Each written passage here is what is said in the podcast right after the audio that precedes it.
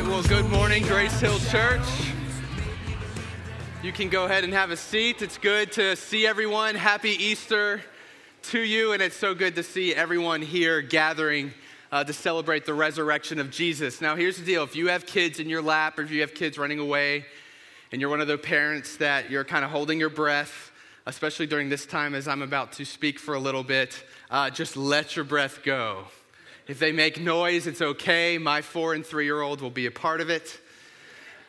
It's okay. The sounds of the kids in this room, honestly, it's a beautiful thing. And we usually do 2 services a year where we bring everybody inside, Christmas and Easter.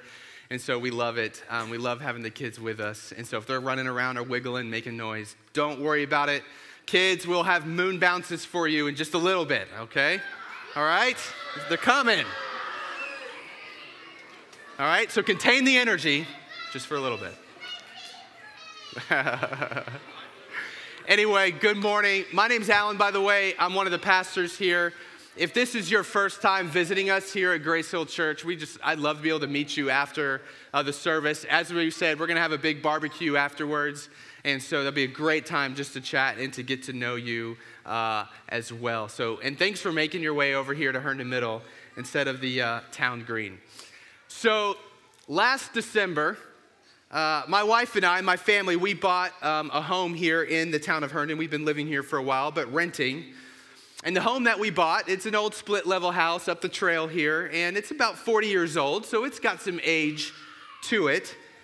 And our home, it's starting to show its age, and it's starting to show its condition. So my wife and I, we have now come under the curse and blessing of homeownership.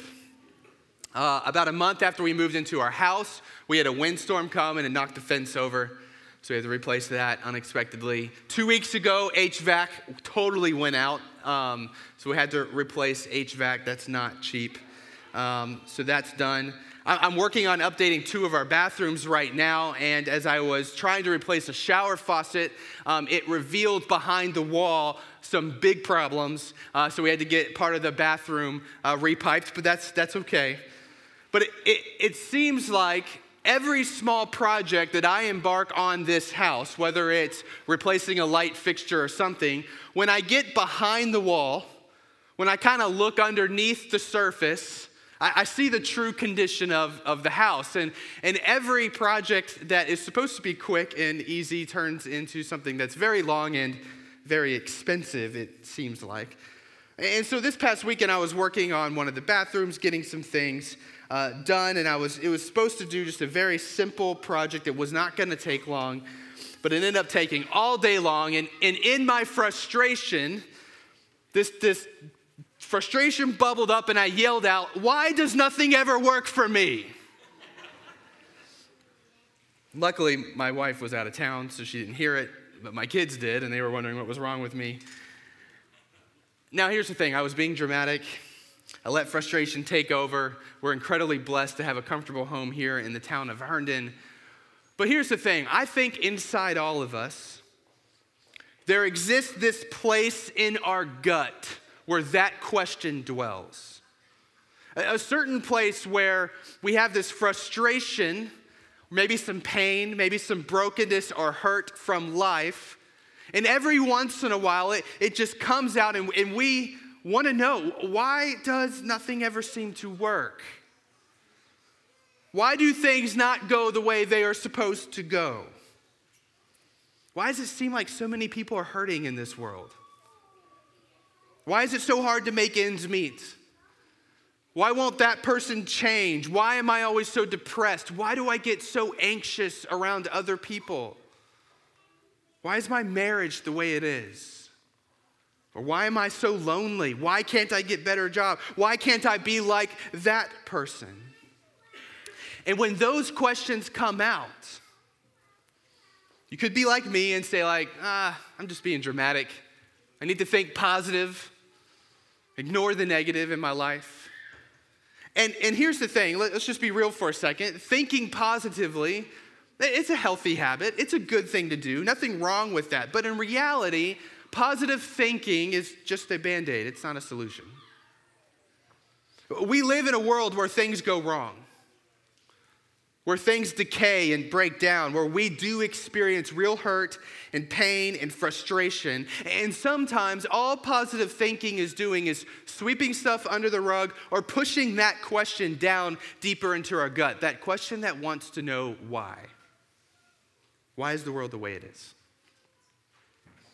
And guys, we all have this question in us because we all desire a world that is whole, not broken. A place free of corruption and injustice, free of pain and sickness, free of anxiety and stress, where relationships are whole, a world where our bodies are whole, a world where our days are fully satisfying. That is the world that we all want, but it's not the world that we live in. There is something inside of us that knows that the world we experience isn't right. There's a conflict inside of us between the world that we want and the world that we experience today. And I want you to understand something. We spend the majority of our lives trying to escape the world that we experience and get ourselves to the world that we want. And that's where I want us to take us to the Bible this morning. Because here's what the Bible is going to do. The Bible is going to invite us to the world that we all want, but it's going to warn us that there's only one way to get there. And so I want us to read from Isaiah 55. Dan read Isaiah 55 for us earlier, and I want us to walk through this text together. So you'll see these verses on the screen behind me. But look at Isaiah 55:1 with me. It says this, "Come everyone who thirsts. Come to the waters, and he who has no money, come, buy and eat. Come, buy wine and milk without money and without price." So the Bible is inviting us to this world, and it's envisioning this world for us where everything that we desire is there. It's using this analogy of food and saying that we can come and enjoy what we need, milk, and what we desire, wine, with no price. It's a vision of a place where the desires of our heart are fulfilled, and it's freely given to us, no cost to us whatsoever. But look at the first part of verse 2. It asks us the question, why do you spend your money for that which is not bread, and your labor for that which does not satisfy? Earlier, I said that we spend the majority of our lives trying to escape this world to get to the world that we want. And this is what I'm saying when I say that we consume things in this world that do not satisfy our souls, but we expect them to satisfy our souls. To continue with the food analogy, we eat cardboard and we expect it to taste like bread and nourish our bodies like bread. So maybe it's something like wealth. We think wealth, if I amass more wealth, that will deliver me from this world to the world that I want. It will solve my problems. I will finally feel satisfaction and peace. Or maybe we think that's health. If my body was better, more healthy, I didn't have this sickness that I'm dealing with, that is going to take me to the world that I want. It will solve my problems. My soul will be well nourished then. Or we could say it's gaining influence, climbing the ladder at the company, being in a relationship, having kids that behave, buying a house, moving to a new city, moving somewhere that's cheaper, people applauding for you, whatever it is. We look to these things and it's like cardboard. We're consuming it, hoping that it will answer the questions and it will satisfy our souls, but it just does not nourish. And so the more we eat of it, the hungrier we get. Because it's not that these things are bad. It's only when we look to these things to nourish our soul when they become bad. Because they control us. We obsess over these things. We starve ourselves. And there's a cost to all of it. And that hunger in our belly, it just grows and grows because we've been feeding on cardboard and not true bread. And so this is what verse 2 continues to say for us. It says this, "Listen diligently to me. Eat what is good. and delight yourself in rich food. Eat what will nourish your souls. But he's going to tell us, but listen, there's only one place to get this type of food. In verse 3, he says, incline your ear. Come to me. Hear that your soul may live. And I will make with you an everlasting covenant, my steadfast, sure love for David. All right, well, that might be confusing to some of us. Let me kind of help us understand what the Bible's doing here. King David was Israel's greatest king in the Old Testament. And God made a promise to David that there will be another king after him in his line, and that king will be the king to bring the world we all want. That king will be the king to bring the kingdom of God. And so what Isaiah 55 is doing is saying that this place that he's inviting you to, it comes through that king that was promised to David. And that king that was promised to David and the king mentioned here in Isaiah 55 is Jesus.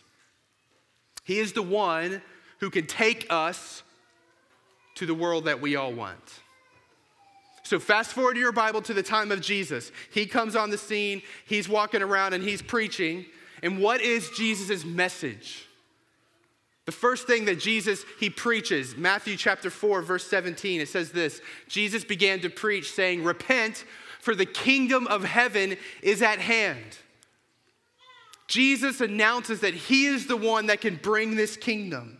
He is the one that can take us to that world, that place that is described here in Isaiah 55. But something unexpected happens in Jesus' life. At least it was unexpected to Israel, who was thinking, maybe is this the king that we've all been waiting for? About 3 years into Jesus' ministry, his own people turned on him. He was arrested, turned over to the Romans, and then executed for crucifixion, via crucifixion. Executed? Wait, this king is the one who's supposed to bring the kingdom of God. How is he executed? Maybe this isn't the guy promised to David in the Old Testament. But here's what we need to understand.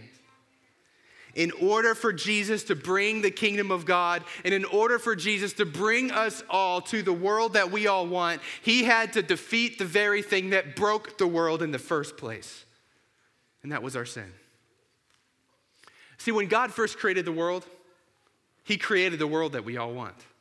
That place that we long for and desire. But we, humanity, we had one problem with it. Here was our problem. God was in charge. And we didn't want God to be in charge. We wanted to be in charge. And so we rejected God. And that's what we call sin. When we reject God's authority. And so now we know what the world turns into when we reject God's authority. We've all experienced it. And so when Jesus came, the first thing he needed to do was deal with this. He needed to deal with sin. God has said that the consequences to our sin is death, and it's eviction from his kingdom, eviction from this world that we all want. But in God's mercy, he does something. He reaches out. He sends his son Jesus to die on the cross in our place, to rescue us from our sin, to take on himself what we deserve for our rejection of God, taking on those consequences.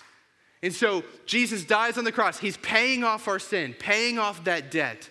And when he's done paying it all off, when the work is finished and complete, he rises again from the grave, alive, paying off sin. He dealt with the problem that broke the world in the first place. And so here's the deal. It is the risen Christ who is the one who is able to take us to this world that we all want.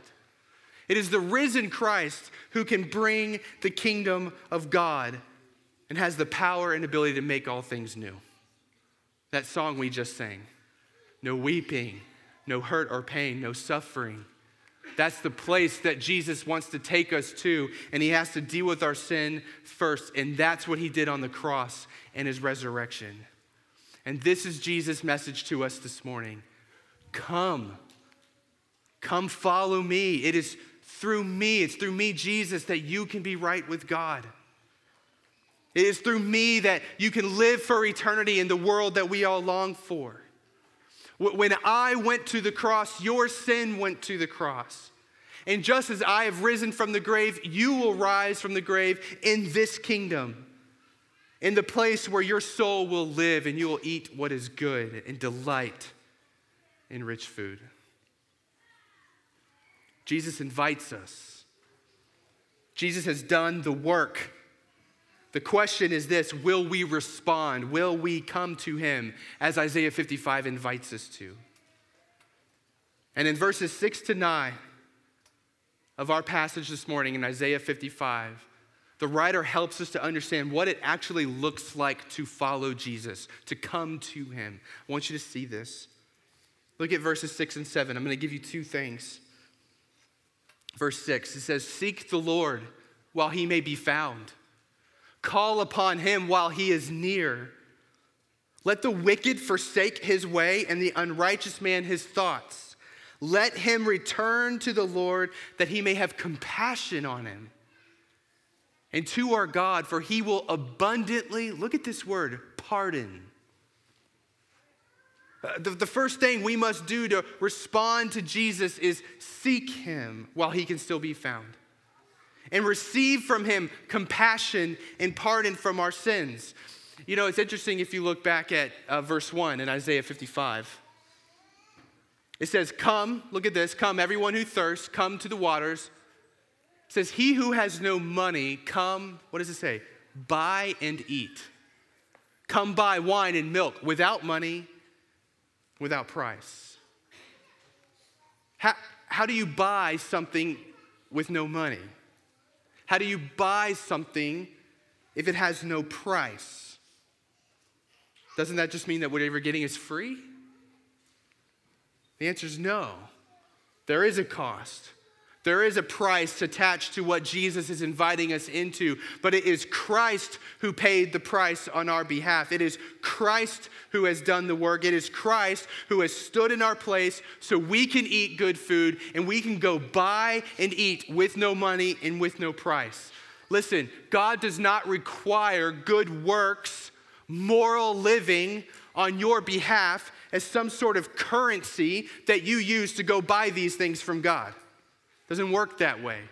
You are invited to come without money and without price. God beckons us to trust in Christ to pay the price for us. And that means we must recognize that we are sinful and unrighteous and that we need forgiveness. We need Christ to pay the price for us. And if we will trust in Christ, God will pardon us of our sin and we'll be reconciled to him, right with God. But you have to seek Jesus while he can still be found, because there will be a point where it's too late. The second thing he calls us to is here in verse 8 and 9. He says, "For my thoughts are not your thoughts, neither are your ways my ways, declares the Lord. For as the heavens are higher than the earth, so are my ways higher than your ways, and my thoughts than your thoughts." God calls us to seek him in Christ, receive his compassion, receive his forgiveness, and then he calls us to follow him, to humble ourselves under his ways and his word. Because God is the one who knows what is best for us and what will bring us joy. And it's when we believe that we know better than God where sin begins to wreak havoc in our lives and in our world. That's how sin broke the world in the first place. Remember, what was our one problem with the world that God created? He was in charge. And so God calls us to humble ourselves and say, okay, you know what's best. I'm going to follow you and your word now. And it's when we follow Jesus where we begin to get a taste of what life in God's kingdom, life in the world that we all want, actually is like. So I don't know where you're at this morning. I know there are many people here who have been following Jesus for a long time, and there are probably people here, you're just not sure what you believe yet when it comes to Jesus. No matter where you're at, I believe the one thing that we all have in common is a desire for the kind of world envisioned here in Isaiah 55. I believe that we all have in common that there is something not right with this world. And so as we celebrate the resurrection of Christ this morning, we have to ask the question, do I believe that the resurrection of Jesus is proof that it is Jesus and only Jesus who has the ability to rescue us from the brokenness of this world and deliver us into the world that we all want? And if so, if we believe that, will we respond to his invitation to us? His invitation to receive his forgiveness and compassion and to follow him. And so if that's you this morning, if you're in this place where you're like, man, that's the next step for me, to respond to Jesus in that way, to ask for his forgiveness and to start to follow him. That starts by you simply praying to God from a genuine place in your heart and just saying something like this. It would be like this. You say, God, I recognize that I need you. Like I genuinely recognize that I'm a sinner and I've looked to all kinds of things in the world to bring me joy and they don't deliver. I have sinned by rejecting you and I need forgiveness. And I know forgiveness is only found at the cross and my hope is only found in your resurrection. I believe in the cross. I believe in the resurrection and I want to follow you for the rest of my life. Man, if that comes from a sincere place in your heart, then you'll begin a new journey with Christ. The Bible says that the old will be gone and the new will have come. You're a new creation. And so when I'm done here, just in the next minute, when our band's going to end us, they're going to end us in one last song this morning. We're going to have some prayer ministers up front. And if you're just in that spot, you want to pray through that, or if you have questions or whatever it is, or if you want to accept that invitation, I just invite you. It could be during our last song or after the service or whenever it is, to come forward and pray with one of our prayer ministers, because we want to pray with you, to be with you as you respond. But I also want to invite you to our church here on Sundays. We meet here at 10 a.m. every Sunday morning right in this auditorium. We have a great kids program for all of the kids. And we're going to be starting a brand new sermon series next Sunday called King Jesus. And what we're going to be doing in that sermon series is we're going to be working through key themes of the Bible from cover to cover and looking at what does it mean to follow Jesus? What does it mean to hope in the kingdom that he's going to bring? What does it mean to say, God, you know what's better and I want to come underneath you?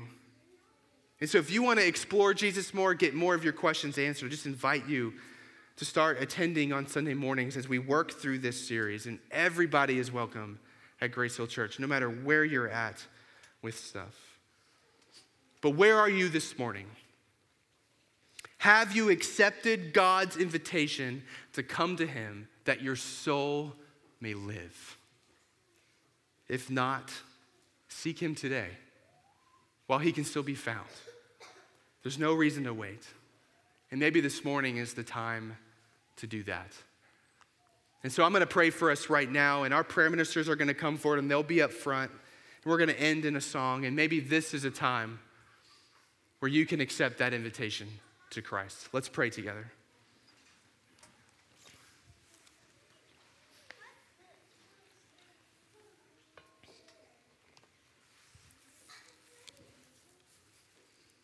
God, we want to just worship you this morning and praise you this morning that Jesus is alive, that the risen Christ is with you and he is our Lord, he is our Savior, that he has dealt with our sin, that he has taken care of the very thing that broke this world in the first place, and he has given us all hope. Hope that this world is not all there is. Hope that the brokenness that we experience in this world does not have the final say. And so, God, I just pray this morning for every single person in this room, whether they have been following Jesus or whether they are not following Jesus yet, Lord, I pray that you would fill their heart with hope this morning. Hope in the risen Christ.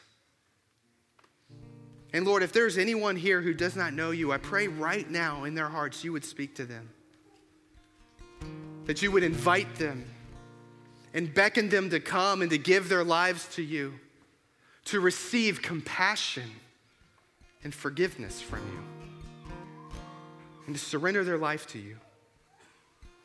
Oh, because Jesus, we know that you are the one who can take us to that place that our hearts truly long for. And we all long for it, Lord, because you created us to be there.